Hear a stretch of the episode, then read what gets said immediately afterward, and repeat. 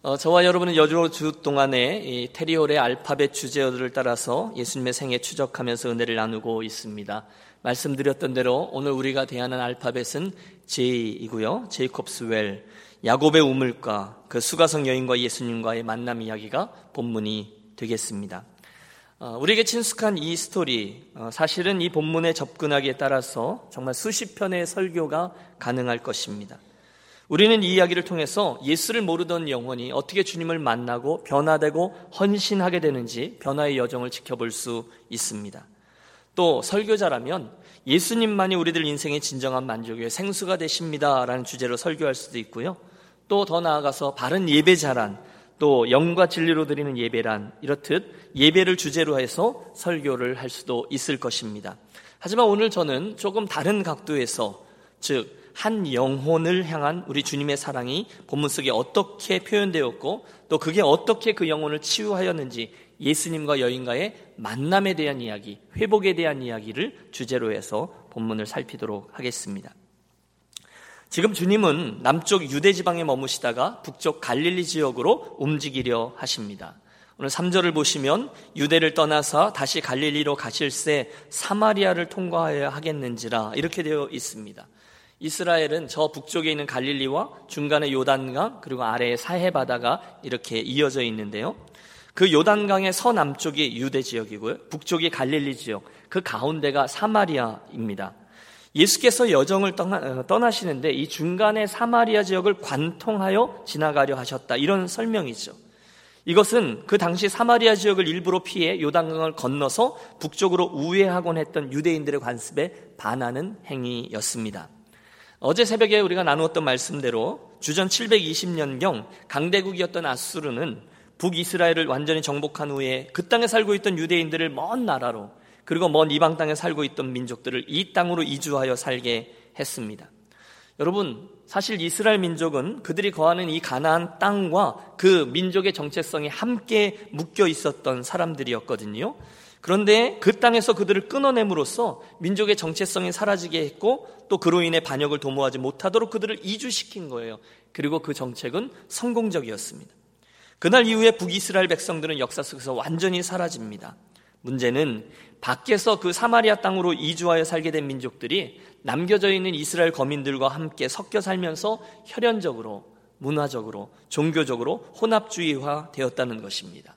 이에 비해 저 남쪽 유다 백성들은 훗날 바벨론에게 멸망할 그리로 끌려갔지만 나름대로의 혈통과 문화를 유지했고 70년 후에 포로기에 돌아와서 고향 땅에 나라를 재건하는 수고를 감당했습니다.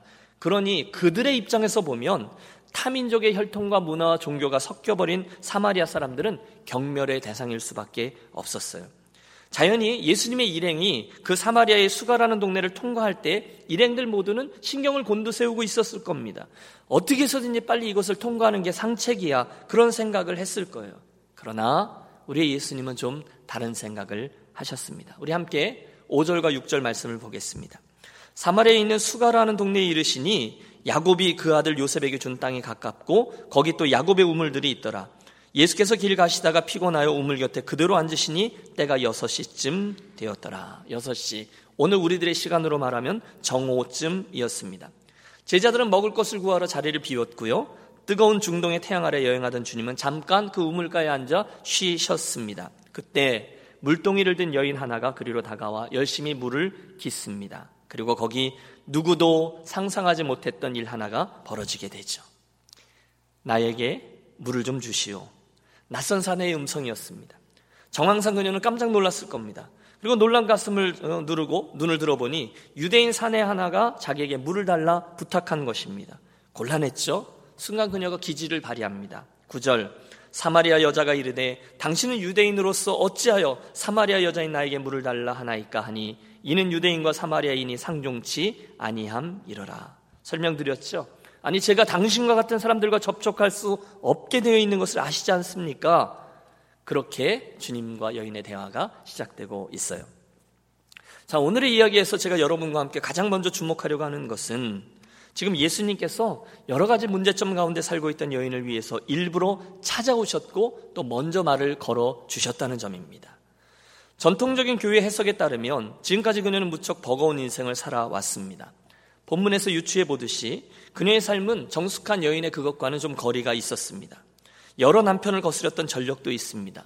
게다가 지금은 결혼식도 올리지 않은 채 또 다른 남자와 동거하고 있었습니다. 즉, 지금까지 적어도 다섯 번의 과거가 있었다는 이야기가 되지요. 물론 조금 다른 해석도 있습니다. 즉, 그녀의 과거가 그녀 선택의 결과라기보다는 그런 상황들로 인해서 생겨난 그래서 그녀 자신도 이 험악한 세월의 피해자일 것이다라고 보는 입장입니다. 저는 그럴 수도 있다고 봅니다. 하지만 결과는 똑같아요. 틀림없이 그녀는 그 동네에서 쉽게 받아들여지지 아니하는 인생을 살고 있었을 것입니다. 왕따였겠죠. 빈정거림, 수군댐, 말도 섞지 마, 시선도 주지 마, 남편을 다섯씩이나 무서운 여인이네 등등 많아야 수십 가구에 불과했을 그 작은 동네에서 그녀의 삶은 무척 곤고했을 것이 틀림없습니다. 생각해 보십시오. 그 작은 동네에서 누가 그녀를 초대하고 또 그녀의 집에 놀러 가곤 했겠습니까? 거의 없었을 거예요. 지금 아무도 물길로 나오지 아니하는 중동의 낮 시간, 그것도 정오에 물을 뜨러 왔다는 것만으로도 우리는 많은 것을 유추해 낼 수 있습니다. 그녀에게 어쩌면 정욕의 문제가 있었을지 모르겠어요. 또 세상을 향한 분노나 한이 담겨 있었을지도 모릅니다. 별로 행복하지 않았을 거예요. 곤고함, 외로움, 방향 없음, 신뢰 없음, 상처, 분노, 죽지 못해 사는 인생 등등 쉽지 않은 이런 이야기들이 그녀의 지금의 삶을 해석하는 키워드가 되었을 거예요. 그런데 여러분 기억하세요. 너무도 놀랍게도 그날 예수님에게 있어서 그녀는 이 모든 일로 인한 정죄의 대상이기 이전에 사랑의 대상이었다는 거예요. 할렐루야! 아니, 저를 더 놀랍게 하는 게 있습니다. 그것은 예수께서 그녀를 일부러 찾아가셨다는 거예요. 4절, 사마리아로 통과하여야 하겠는지라 저는 이 말씀에서 예수님의 분명한 의지를 봅니다. 바로 그녀에게 예수님은 용건이 있으셨다는 거예요. 저는 이게 은혜입니다. 사랑하는 여러분, 저는 바로 여기에서 동일한 주님의 사랑을 입은 저와 여러분의 모습을 봅니다. 사실 주님은 그녀만 찾아간 게 아니죠. 그분은 저를 찾아오셨습니다. 그분은 저에게 먼저 다가오셨고 먼저 말을 걸어 주셨어요. 마치 잃어버린 양을 찾아간 그 목자처럼 잃어버려진 드라크마를 찾는 여인처럼 먼저 그 여인을 먼저 오늘의 저를 여러분을 찾아 주셨어요. 누가요? 우리 예수님이 말입니다. 따라서 오늘의 본문을 묵상하면서 저는 야, 그 여인 운이 좋네 라고 말하기 전에 먼저 그녀의 자리에 함께 가서 서고 싶습니다. 솔직히 저는 그녀에게서 저와 여러분의 오늘 현재형의 우리 인생의 실존을 봅니다. 여러분 혹시 한 번은 남편이 바뀔 수도 있습니다. 그럴 수 있지 않겠어요? 우리 인생에는 설명이 되지 않는 일들이 많이 일어나기 때문이죠. 어쩌면 욕망 때문일지도 몰라요. 아니면 그 남편이 급박하게 병이 들어 죽었을지도 몰라요. 그런데 두 번째쯤 바뀌게 되면 사람들은 어허하고 고개를 갸우뚱했을 겁니다. 그런데 세 번째도 그 남편이 또 어떻게 되었어요? 네 번째도 어떻게 됐어요? 다섯 번째도 그 남편이 어떻게 됐어요? 그러면 여러분, 저는 이 여인이 무서워요. 여러분 그렇지 않습니까? 남편이 계속 바뀌게 돼요. 남편이 혹시 다 죽었을지 모르겠어요. 그러니 여러분 그 다음에 어떤 남자가 그 여인 곁에 가고 싶겠습니까? 다섯 번째 동거하고 있는 남자도 간이 부었지. 얼마나 이 여인의 삶이 기구한데 그 옆에 가서 거기가 어디라고 가서 섭니까? 마음에 병이 있었을지 모릅니다. 상처들로 인해 성품도 썩 좋지 않았을지 모릅니다. 외로움의 극단을 달렸을지도 심한 우울증을 알았을지도 사람들과의 관계가 다 깨어 있었을지도 모릅니다. 그러니 아무도 우물가에 나오지 아니하는 그 정오의 땡볕 아래 홀로 물을 기르러 나온 것이죠. 사랑하는 여러분, 혹시 오늘 그녀의 모습에서 나의 모습을 보는 분은 아니 계십니까? 죄의 짐에 눌려 힘드신 분 말입니다. 너무너무 외로우신 분 아니 계십니까? 상처로 인해서, 삶의 무게로 인해서, 깨진 관계로 인해서 여러분 삶의 기쁨이나 즐거움보다는 무거움이나 어두움이 더 짙은 분 말입니다. 혹시 그렇다면 그런 분들에게 있어서 이 본문의 말씀은 엄청난 복음이요 놀라운 구원의 기쁜 소식이 됩니다. 왜냐하면 예수께서 그런 그녀를 먼저 사랑하셨고 또 먼저 찾아오셨기 때문이죠. 이 이야기는 이 놀라운 구원의 기쁜 소식 복음이 담겨 있어요. 둘째로 오늘 본문에서 우리가 주목하려고 하는 것은 그날 예수께서 그녀를 확실히 만나 주셨고 또 여인은 예수님 주시는 생수를 받아 마셨다는 사실이에요. 예수님은 그녀를 만나서 생수이신 당신 자신을 전달해 주기 위해 일부러 그 성을 찾아가셨다고 말씀드렸습니다. 그리고 그 일을 한치 오차도 없이 진행하셨어요. 똑같이 우리 주님은 오늘도 당신의 생수를 저와 여러분에게 그리고 세상 사람들에게 전달해 주기를 원하시죠. 보세요. 예수님과 그녀 사이의 물꼬를 튼 대화 주제는 물, 생수였습니다. 10절 예수께서 대답하여 이르시되 내가 만일 하나님의 선물과 또 내게 물 좀 달라 하는 이가 누구인 줄 알았더라면 내가 그에게 구하였을 것이요 그가 생수를 내게 주었으리라. 여러분 이 이야기는 영적인 것으로 갑자기 바뀌어 갑니다. 11절 주여 물그릇 기름도 그릇도 없고 이 우물은 깊은데 어디서 당신이 그 생수를 얻겠사옵니까? 아직은 핀트가 잘 안 맞아요. 우리 조상 야곱이 이 우물을 우리에게 주셨고 또 여기서 자기와 자기 아들들과 짐승이 다 마셨는데 당신이 야곱보다 더 크니까 순간 여러분 예수님의 대답을 주목하십시오. 우리 함께 13절 14절을 읽겠습니다. 예수께서 대답하여 이르시되 이 물을 마시는 자마다 다시 목마르려니와 내가 주는 물을 마시는 자는 영원히 목마르지 아니하리니 내가 주는 물은 그 성에서 영생하도록 솟아나는 샘물이 되리라. 아멘. 여러분 예수님의 관심은 그 영혼에게 영원히 목마르지 아니하는 물 생명수를 전달하는 것이었습니다. 그날만이 아니죠. 사실 하나님의 말씀은 처음부터 끝까지 이 생수에 대한 말씀을 우리에게 주고 계세요. 여러분 10편 42편에 이런 말씀이 있어요. 하나님이여 사슴이 신의 물을 찾기에 갈급함 같이 내 영혼이 주를 찾기에 갈급하나이다. 물을 찾는 거예요. 예레미야서 2장 3절 내 백성이 두 가지 악을 행하였으니 곧 생수의 근원되는 나를 버린 것과 스스로 웅덩이를 판 것인데 그것은 물을 저축하지 못할 터진 웅덩이니라. 생수의 근원 그분이라는 거죠. 이사야 55장 1절 너희 목마른 자들아 물로 나오라 돈 없는 자도 오라 와서 사 먹되 돈 없이 값 없이 와서 포도주와 젖을 사라 아니 오늘의 본문은 더 분명하죠 내가 주는 물은 먹는 그 물을 먹는 자는 영원히 목마르지 아니하리니 나의 주는 물은 그 속에서 영생하도록 솟아나는 샘물이 되리라 믿습니까? 틀림없어요 여러분 이 자리에 나와 계신 우리 유년 가족들은 사실 이 본문에 나오는 여인보다 훨씬 더 많은 것들을 갖추고 계실 거예요. 그런데 혹시 그것 때문에 오늘 이야기를 들으시면서 나와는 별로 상관이 없는 듯 나름대로 적당한 선을 긋고서 거리를 유지한 채로 듣고 계신 분이 계실지 모르겠어요. 적어도 나는 남편을 다섯씩이나 가르치는 이 여인 정도는 아니니까 하면서 말입니다. 하지만 여러분, 여기 저와 여러분이 절대로 부인하지 못할 공통점 하나가 그녀와 우리 사이에 있습니다. 그것은 바로 내게 그 생수가 필요하다라는 사실입니다. 우리 안에 그 여인처럼 목마름이 있구나라는 사실이에요. 사랑하는 여러분, 저도 여러분도 함께 이 본문 속에서 인정하기로 하시죠. 우리는 누구나 목이 마릅니다. 사람은 누구나 그 인생에 목이 말라요. 목마름이 있어요. 물론 그 목마름은 우리 주님으로만 해갈될 수 있죠. 요한계시록 21장 6절의 말씀을 들어보세요. 내가 생명수 샘물로 목마른 자에게 주리라.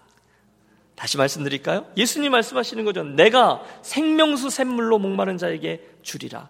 그분이 생명수 샘물을 주시는 분이라는 거예요. 그 물만으로 우리들의 목마름이 해결될 수 있다는 거예요. 그리고 우리 충분히 경험해 왔습니다. 이 세상에 있는 물은 마시고 또 마셔도 또다시 목마름을 가져옵니다. 해볼까요? 또 목말라요. 그런데 안타까운 것은 많은 이들이 자기가 무엇에 목마른지도 모른 채 이것저것으로 해결하려고 애를 쓴다는 거예요. 예수님 없는 이들의 인생이 그렇죠. 그런데 주님이 오늘 본문에서 정확히 말씀하세요. 내가 주는 물을 마시는 자는 영원히 목마르지 아니하리니 내가 주는 물은 그 속에서 영생하도록 솟아나는 샘물이 되리라. 여러분 우리의 인생을 지으신 우리 인생에 해답을 주고 계신 그분의 말씀을 그대로 믿고 그분이 주시는 영생의 샘물을 받아 마시는 저와 여러분들이 되시기를 권합니다. 자, 이쯤 하고 그 다음 포인트로 넘어갈 수 있어요. 그러나 여러분, 저는 이 아침에 조금 더 집요해지기로 마음을 먹고 이 강단에 올랐습니다. 저는 이 아침에 여러분께서 아멘, 예, 알겠습니다. 내게는 그 샘물이 필요합니다. 그렇게 알고 동의하는 것에서 그치지 아니하고 좀 더 욕심을 내는 거죠. 실제적으로 적극적으로 욕심을 내어서 구하시고 간하시고 도전하셔서 정말로 주님으로부터 그 생수를 받아 마시는 그런 분과 그런 아침이 되시기를 축복합니다. 그 여인처럼 욕심을 내고 구하세요. 여자가 가로되 주여 이런 물을 내게 주사 목마르지도 않고 또 여기 물길로 오지도 않게 하옵소서. 저는 이 본문을 이렇게 읽습니다. 주여 김신이래가 가로되 주여 이런 물을 내게 주사 목마르지도 않고 또 여기 물길로 오지도 않게 하옵소서. 유니온 교회 아무개가 가로되 주여 이런 물을 내게 주사 목마르지도 않고 또 여기 물길로 오지도 않게 하옵소서. 우리가 예배 전에 찬양했어요. 오 주님, 나의 잔을 높이 듭니다. 주의 생수를 그 영원한 생명 샘물을 내 잔에 가득가득 부어 채워 주옵소서. 이 아침에 저와 여러분에게 그 인생의 목마름과 간절한 부르심이 있게 되기를 간절히 소원합니다. 왜요? 은혜예요. 그게 은혜예요. 나는 다 가졌어요. 나는 다 목마름 해갈했어요. 나는 더 필요한 것도 없어요. 이 정도만 돼요. 그 샘물, 그 생수가 필요한 이는 저쪽에 앉아있는 그 김집사예요. 나는 아니에요. 혹시 여러분 그런 모습으로 앉아 계시다면, 그분의 은혜에 목마르지 않으시다면 기억하십시오. 그분들에게 부어질 하나님의 은혜는 없습니다. 제가 해봐서 압니다. 대충 목마르는 게 아니에요. 대충 절실한 걸로 되지 않아요. 하나님이 찾으시는 이는 상한 심령이라 말씀하셨거든요. 그러므로 이 아침에 내가 뭐 문제 있어가 아니라 주님 다른 사람 말고 제가 목이 마릅니다. 간절히 목말라 하는 자, 심령이 가난한 자, 의에 줄이고 목마른 자, 오늘 주님이 아니시면 안 됩니다라고 정말로 간구하는 자 그들에게 주의 은혜가 임할 줄로 믿습니다. 고하십시오. 주님, 제가 그 여인입니다. 제가 죄인입니다. 제가 목마릅니다. 제가 가람이 있습니다. 주님, 주께서 이 아침에 저의 생명수 샘물이 되어 주옵소서. 여러분, 교회적으로도 마찬가지입니다. 여러분, 오늘 우리 유니온 교회 주시는 주님의 은혜에 대해서 목마르신 분 있으십니까? 여러분 대답하십시오. 우리 교회 안에 주께서 부으시는 그 은혜로 인해서 내가 그 은혜로 인하여 눈물을 흘렸던 적이 언제입니까? 주님의 은혜가 아니고서는 우리 교회가 되지 않습니다. 그런 가난함의 외침이 여러분 언제 셨습니까? 옛날에요? 그러면 이제는 좀 덜 아쉽다는 것입니까? 아니에요, 여러분. 간절히 구합니다. 저와 여러분에게 또다시 이런 가난함이 있어야만 할 것입니다. 우리 교회를 향한 아버지 하나님, 우리 교회의 주의 생명수를, 주의 은혜의 강물을 또 한번 흘려 보내 주옵소서. 하늘 문을 여십시오. 우리 교회에 당신의 은혜의 강물을 폭포수와 같이 허락해 주옵소서. 여러분, 간절히 사모함이 있을 때, 주님 우리 교회에게 그 큰 은혜를 내려주실 줄로 믿습니다. 두 번째로, 우리들의 시선은 예수님을 만난 그녀의 회복과 변화, 치유에 있습니다. 여러분, 지금 주님께서 그녀를 살살 다루지 않음을 기억하십시오. 16절을 보시겠어요? 이르시되 가서 내 남편을 불러오라. 여러분 순간 그녀가 얼마나 깜짝 놀랐을까요? 아니 잘 나가시다가 갑자기 왜 그런 이야기를 꺼내시는 거죠? 여러분 마음이 얼마든지 상할 수 있었을 겁니다. 그런데 그녀는 그러지 않습니다. 대신에 주님의 이 도전 앞에 그녀는 자기의 실체를 인정하고 죄와 허물 그대로를 드러내고 섭니다. 여자가 가로되 나는 남편이 없나이다. 예수께서 이르시되 내가 남편이 없다 하는 말이 옳도다. 너에게 남편 다섯이 있었고 지금 있는 자도 내 남편이 아니니 내 말이 참되도다. 여러분 중요한 건 이거예요. 그녀는 예수님의 이 지적에 도망하지 않습니다. 말을 돌리지 않습니다. 오히려 그분 앞에 그대로 부복하죠. 주여 내가 보오니 선지자로서이다. 어느덧 그녀의 주님을 향한 호칭이 바뀌어져 있습니다. 더 중요한 건 이 만남의 어디론가부터 그녀 인생이 변화되었다는 거예요. 여러분 제가 서두에 말씀드렸죠. 시간 관계상 주님과 여인과의 대화 하나하나를 다 추적할 수는 없어요. 하지만 한 가지 분명한 것은 예수님과의 그 만남과 대화를 통해서 그녀는 그날 그녀의 인생에 필요한 모든 문제들을 해결받고 치유받고 변화되었다는 거예요. 간략히 추적해 보죠. 현실적인 죄의 문제, 또 메시아를 만나 믿고 고백하는 문제가 해결됐죠. 메시아 곧 그리스도라 하는 이가 오실 줄을 내가 아노니 그가 오시면 모든 것을 우리에게 알려 주시리이다. 예수께서 이르시되 내가 말하는 내가 그러라 하니라. 또 다른 중요한 주제가 예배죠. 아버지께 참되게 예배하는 자는 영과 진리로 예배할 때가 오나니 고도 이때라 아버지께서는 이렇게 자기에게 예배하는 자들을 찾으시느니라 하나님은 영이시니 예배하는 자가 영과 진리로 예배할지니라 또 문제가 해결되는 게 있어요. 이웃과의 문제입니다. 이웃들과 깨진 관계, 쌓인 담을 무너뜨리는 문제. 인생의 목적과 방향이 바뀌는 문제도 해결됩니다. 여자가 물동이를 버려두고 동네로 들어가서 스스로 나아가는 거예요. 사람들에게 이르되 내가 행한 모든 일을 내게 말한 사람을 와서 보라. 이는 그리스도가 아니냐 하니. 다시 말해서 그 예수님과의 만남을 통해서 그녀는 그 인생에 있는 가장 중요한 이슈들을 순간 다 해결받게 되었어요. 언제요? 생수이신 예수님을 정면으로 맞닥뜨렸던 그날입니다. 한순간에 문체 많고 또 절망적이었던 여인의 삶에 갑자기 치유와 회복과 기쁨과 의미와 사명과 증거와 열매 등등 하나님 나라의 특징이 가득 일어나게 되었다는 예수님과의 만남이 있게 되자 하나님의 나라가 그녀의 삶에 임했고 그 통치가 그녀 삶의 모든 영역에 퍼져나가기 시작했다는 거예요. 할렐루야. 사랑하는 여러분, 오늘 본문을 가지고 우리가 할 수 있는 설교가 참 많이 있지만 우리들의 주된 관심은 예수님과 그녀의 만남과 그로 인한 변화, 치유 거기 있다라고 말씀드렸어요. 저는 그냥 단순하게 이야기를 오늘 저와 여러분의 인생과 교회에 삼중적으로 적용하는 것으로 결론을 향해 나아가고자 합니다.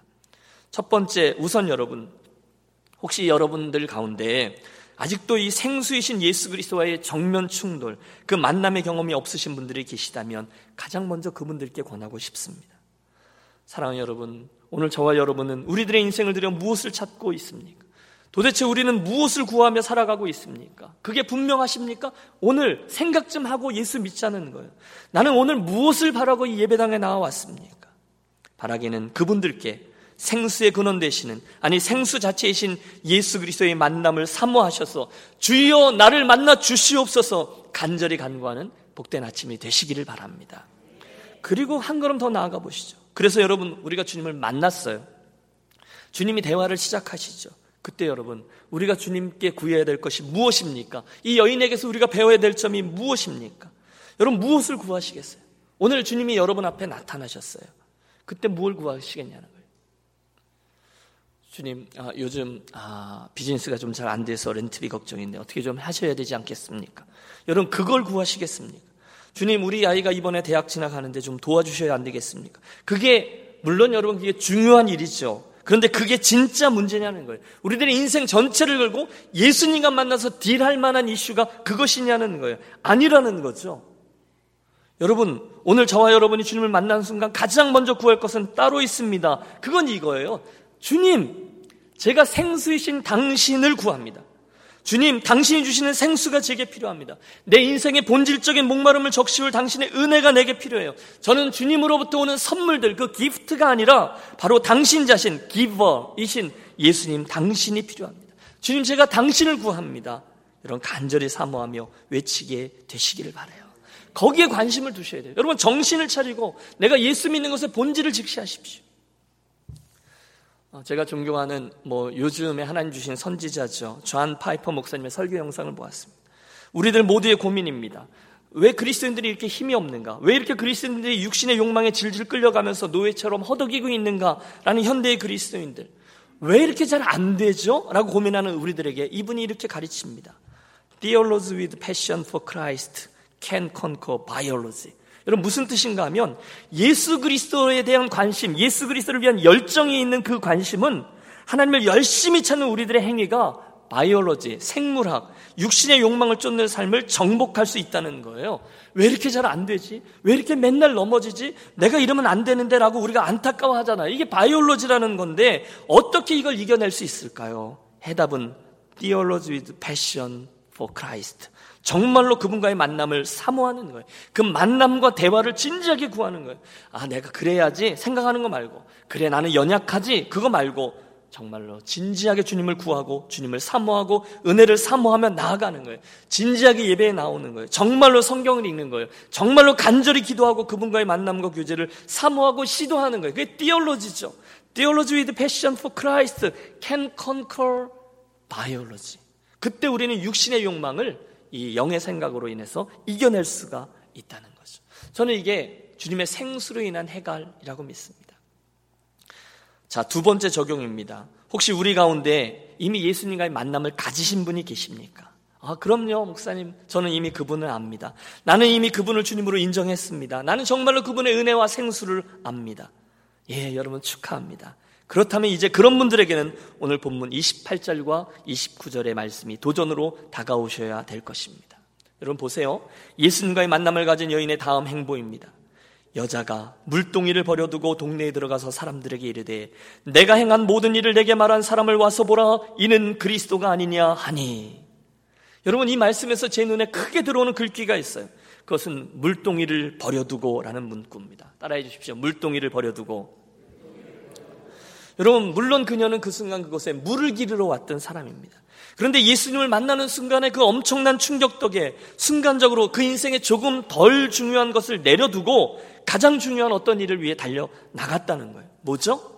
생수이신 예수님 이야기를 다른 이들에게 전달해 주는 일이었습니다. 나와서 그를 만나보라. 그리스도가 아니냐? 내가 만난 예수님을 만나보았느냐? 아니라면 나와서 그분을 만나보십시오. 여러분, 맞아요. 우리는 본문에서 엄청난 변화를 봅니다. 한 사람의 죄인이 구도자가 되고, 예배자가 되고, 헌신자가 되고, 전도자가 되는 변화의 과정을 지켜봅니다. 그런데 여러분, 이게 원래 그런 거예요. 그리스도인으로서의 부르심에는 원래 이 모든 것들이 담겨 있다는 거예요. 믿음의 여정은 죄와 허물로부터, 멸망으로부터 구원받는 것, 그리고 나서 천국 가는 게 아니에요. 믿음의 여정은 무엇으로부터의 구원이냐도 중요하지만 온전한 복음은 결국은 무엇을 위한 구원인가도 포함된다는 거죠. 여러분 이게 주님의 관심이에요. 내가 어디서부터 구원함을 받는가도 중요하지만 무엇을 위한 구원함인가도 중요하다는 거예요. 기억하십시오. 우리가 예수님을 만나 그리스도인이 된다는 것은 조금 더 착한 사람이 되기 위해 노력을 한다거나 새로운 결심을 한다거나 하는 것 정도가 아닙니다. 대신에 그리스도인이 된다는 것은 완전히 다른 존재가 된다는 의미죠. 그분의 생각을 갖게 된다는 거예요. 우리의 눈이 바뀐다는 거예요. 그때는 물 길는 일, 물동이는 잠깐 내려놓더라도 순간 주께서 가장 기뻐하시는 일, 영원 전부터 영원 후까지 절대로 포기하지 않으시는 일, 다른 영혼이 그 주님 생수이신 그분을 만나게 되는 일을 위해서 그 일을 섬기는 것까지가 그리스도인의 삶이라는 거예요. 여러분, 아 목사님 어, 피곤한데 그건 배부른 자들이 하는 고민입니다. 라고 절대로 말하지 마십시오. 과연 여러분의 삶에는 이 반쪽의 복음만이 자리하고 있습니까? 아니면 온전한 복음까지 자리하고 있습니까? 오늘 저와 여러분의 삶에는 이 온전한 믿음의 여정을 위해서 그 예수님을 소개하기 위한 버려둔 물동이들이 자리하고 있습니까? 여러분 믿음의 여정을 출발할 때 순례자인 아브라함 보세요. 그는 고향 땅을 포기합니다. 예수님을 따르기 위해서 베드로는 어, 배와 그물을 포기합니다. 마태는 세관의 돈주머니를 내려놓습니다. 예수님의 비유에 나오는 농부는 밭에 감추어진 보화 때문에 자기의 모든 재산을 다 팔아버립니다. 가장 귀한 진주를 발견한 진주 장사는 자기의 모든 것을 다 팔아 그 진주를 구합니다. 사도 바울은 예수 그리스도를 얻기 위해 자기의 모든 학식과 혈통과 명예와 안전한 삶을 내버려 둡니다. 프란시스와 진센돌프 백작도 예수를 위해 사는 삶을 위해서 자기의 위치와 재산을 뒤로 합니다. 씨티 스터드, 짐 엘리엇, 토마스 선교사도 자기의 백그라운드와 소유 모두를 내려놓았습니다. 그게 뭘까요? 그들의 인생에 내려놓은 물동이들이라는 거예요. 오늘 저와 여러분은 어떻습니까? 우리는 예수를 믿는다고, 우리는 예수님의 진지한 제자가 된다고, 그분을 따른다고 무엇을 내려놓았습니까? 여러분 도전합니다. 실제로 여러분은 예수 믿기 때문에 손해본 것이 무엇입니까? 예수님 때문에 예수님을 진지하게 따르는 제자가 되기 위해서 내가 내려놓은 것은 무엇입니까? 우리가 뭘 열심히 하면 5년이나 10년 정도 후면 그 방면의 전문가가 되죠. 그런데 왜 예수를 믿는 것은 5년이 지나고 10년이 돼도 우리들의 욕심만큼 잘 안 되는 것일까요? 혹시 그 예수 그리스도를 진지하게 따르기 위해서 우리들이 내려놓는 대가를 치른 물동이가 없어서 그런 것은 아닐까요? 그렇다면 여러분, 우리 삶에 예수님 때문에 내려놓는 물동이들을 만들어 보기로 하시죠. 예수님 때문에. 여러분 엊그제 우리가 그 입다 이야기 했습니다. 금요일 날. 서원 기도 얘기할 때 서원 기도는 하나님을 내 마음대로 움직이기 위한 기도가 아니었습니다. 오히려 서원 기도는 서원은 어, 그분과의 은혜와 또 그 감사에 연결되어 있어서 우리 스스로 나의 권리와 특권을 내려놓고 포기하는 것이라고 말씀을 드렸어요. 우리들에게 물동이가 있는 게 서원이라는 것입니다. 그리고 저는 간절히 바랍니다. 저와 여러분의 인생에 또 우리 유니온교회 공동체 앞으로의 행보에 우리가 예수님을 진지하게 따르고 그 예수님이란 샘물을 다른 이들에게 전달하기 위해 내려놓는 물동이들이 있게 되시기를 축복합니다. 그것들이 하나님 나라의 상급으로 화하게 될 거예요. 그것이 바로 하나님께서 우리들이 원하시는 선교적인 삶, missional life의 첫 번째 발걸음일 것입니다. 축복합니다. 여러분 진심으로 축복합니다. 쉽진 않아요. 그러나 저와 여러분의 남겨진 인생 여정에 우리들 교회의 행보 가운데 물론 내가 주님의 생수를 받아 마시고 누리는 축복도 있지만 동시에 그 생수이신 다른 생수이신 예수님을 다른 이들에게 전하고 누리도록 하는 축복도 또한 가득가득 있게 되시기를 축원합니다. 본문의 마지막 세 번째 적용은 우리 교회 공동체 전체를 위한 것입니다. 특별히 오늘 주목하려는 것은 그날 예수님께서 그 문제 많은 여인을 다루셨던 그 방법에 대한 것입니다. 여러분, 사실이 있어요. 이 여인은 분명히 문제를 지니고 있었던 여인이 맞아요. 문제가 있어요. 그런데 주님이 그녀를 어떻게 대하셨냐는 거예요. 주님은 그녀를 그 모습 그대로 용납하시고 또 품어버리셨다는 거예요. 주님에게 있어서 그 여인은 우선 사랑을 받아야 됐고 또 회복이 되어야 됐다는 거예요. 그래서 그녀는 그녀를 구구절절 설명하지 않아요. 그녀의 그 모습 전체를 사랑으로 먼저 품어주셨어요. 여러분 기억하겠습니다. 그날 예수님께서는 그녀를 당시 유대인들이나 그 당시 사마리아 동네에 살고 있던 다른 사람들이 대하는 방식으로 대하지 않으셨어요. 주님에게 있어서 그녀는 부정한 여인이요 이교도이기 전에 한 명의 사랑받는 영혼이요 또한 존귀한 사람이었어요. 당신의 십자가가 그 여인을 위한 것이라고 말씀하신다는 거죠. 여러분 신학자인 빅터 매튜스는 본문의 이 사건을 그래서 이렇게 해석합니다. 예수님께서는 이 순간 사마리아 여인에게 합당한 지위를 부여하셨다. 그 지위란 사람, 즉 하나님의 형상으로 지음받은 소중한 사람이라는 지위이다. 예수님은 그녀를 그렇게 소중한 대상으로 여기셨으며 바로 그것이 언제나 우리를 사랑으로 대하시는 하나님의 방식이다. 여러분, 아, 그녀는 참 럭키야라고 생각하지 마십시오. 그 방식은요, 그녀만 대했던 주님의 방식이 아니라 그 방식은 오늘 저를 그리고 여러분을 대했던 주님의 방식입니다. 주님께서는 저와 여러분이 어떤 죄와 어떤 결함을 지녔든 그런 조건과 상황들 이전에 저와 여러분을 사랑하셔서 사랑을 베풀어 주어야 될 영혼으로 여기며 다가오신다는 거예요. 정죄의 대상이기 이전에 당신은 사랑의 대상이었다는 거예요. 그 여인만이 아니에요. 저와 여러분이 그랬다는 거죠. 유니온교회 공동체가 기억해야 될 게 이겁니다. 불행하게도 우리는 바로 그 사실을 종종 잊어버립니다. 내가 그 사랑을 받은 죄인이라는 사실. 그래서 우리는 그 잊음 때문에 서로에 대해서 너무 쉽게 판단하는 경향이 있습니다. 서로의 가치에 대해서 너무 쉽게, 너무 자주 있습니다. 저 영혼은 하나님이 너무너무 사랑하셔서 독생자 예수 그리스도를 십자가에 내어 죽게까지 하시면서 사랑하신 그 영혼인데 나는 이러저러한 이유로 이 영혼을 너무 쉽게 정죄합니다. 때로는 그 사람을 사람 축에도 끼지 못할 사람인 양 그를 깎아내립니다. 쳐다보지도 않습니다. 마음속으로 내 잣대로 마음껏 판단한 후에 그 사람의 인격을 내 혼자서 혼자서 그러는 거죠. 혼자서 그 사람의 인격을 갈갈이 찢어 버립니다. 원래 그런 사람이라니 원래 사마리아 사람들이 다 그런 것이냐? 원래 남자를 다섯이나 갈아치운 여인이란 다 그런 것이냐? 마음껏 내가 재판관이 되어 그 사람을 판단하고 경멸하고 차별합니다. 우리들에게 그런 실수가 자주 있어요. 그런데 여러분, 이 시간에 그 시선을 나에게로 돌리세요. 아버지께서 똑같이 그렇게 어, 자격 없는 나를 어떻게 대해 주셨는지를 생각해 보세요. 의인을 위하여 죽는 자가 쉽지 않고 선인을 위하여 용감히 죽는 자가 혹 있거니와 우리가 아직 죄인 되었을 때에 그리스도께서 우리를 위하여 죽으심으로 하나님께서 우리에 대한 자기의 사랑을 확증하셨느니라.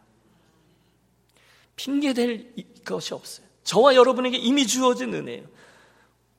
가장 우선적인 것은 오늘 본문에서 기억하려고 하는 것은 지금 예수님께서 그 영혼을 사랑하시고 존중하신다는 겁니다. 저는 이 말씀 계속 되뇌입니다. 그러므로 김신일이가 죄인 되었을 때에 내가 아직 죄인 되었을 때 그리스도께서 나를 위해 죽으시면 내가 받은 은혜구나. 내가 바로 그 여인이구나. 그것이 은혜입니다. 사랑하는 여러분 그리스도의 마음으로 권합니다. 아버지의 분깃을 미리 받아서 창기와 함께 말아먹은 아들을 그 모습 그대로 먼저 용납하시고 끌어안으시고 입 맞추시고 손에 금가락지를 끼우고 새 옷을 갖다 입히라 기쁨의 잔치를 벌이신 아버지의 모습을 떠올리십시오. 먼저 사랑해 주셨어요. 너 이것은 해결하고 나서 내 아들이 되자. 그러지 않으셨어요. 도망자 요나, 살인자 모세, 끝까지 포기하지 않으시며 그들을 다시금 격려하시고 치유하시고 세워주셔서 다시금 당신의 일에 참여케 하시는 아버지 하나님의 손길을 느껴보십시오. 그들의 이야기예요? 아니요, 저의 이야기입니다. 세 번이나 당신을 부인하고 모른다, 맹세하고 마지막에는 저주까지 한 베드로에게 먼저 다가가셔서 내가 나를 사랑하느냐 물으셨던 그 사랑은 나에게 주신 그분의 사랑입니다. 그 존귀한 대우를 받은 이는 베드로뿐이 아니라 우물가 여인뿐이 아니라 저입니다. 여러분입니다. 따라서 이 아침에 유년 공동체는 함께 듣습니다. 오늘 저와 여러분 옆에 함께 보내주셔서 함께 믿음의 길을 가게 해주신 그분 한 분한 한 분은 나만큼 귀한 사랑을 받은 하나님의 존귀한 분들입니다. 아, 목사님 아무리 그래도 그 양반은 우리들에게는 여전히 하고 싶은 말이 많습니다. 육체의 욕망입니다. 기억하세요. Theology with passion for Christ can conquer biology. 주님을 향한 우리들의 태도가 우리들의 육신의 생각과 태도예요. 그래도 그 양반은 X야라고 말하는 그 생각을 이겨낼 수 있습니다. 기도하십시오. 주님, 그리고 가서 그렇게 행하십시오. 그분은 사랑받아야 합니다. 그것이 예수님께서 그 여인을 대하셨던 방법이고 나를 대하셨던 방법이며 오늘 저와 여러분에게 기대하시는 그분의 모습입니다. 사랑하는 여러분, 말씀을 접습니다. 수가성 그 여인을 만나기 위해 일부러 뜨거운 햇빛 아래 사마리아 땅을 관통하여 걷고 계신 예수께서 오늘 여러분에게 오셨습니다.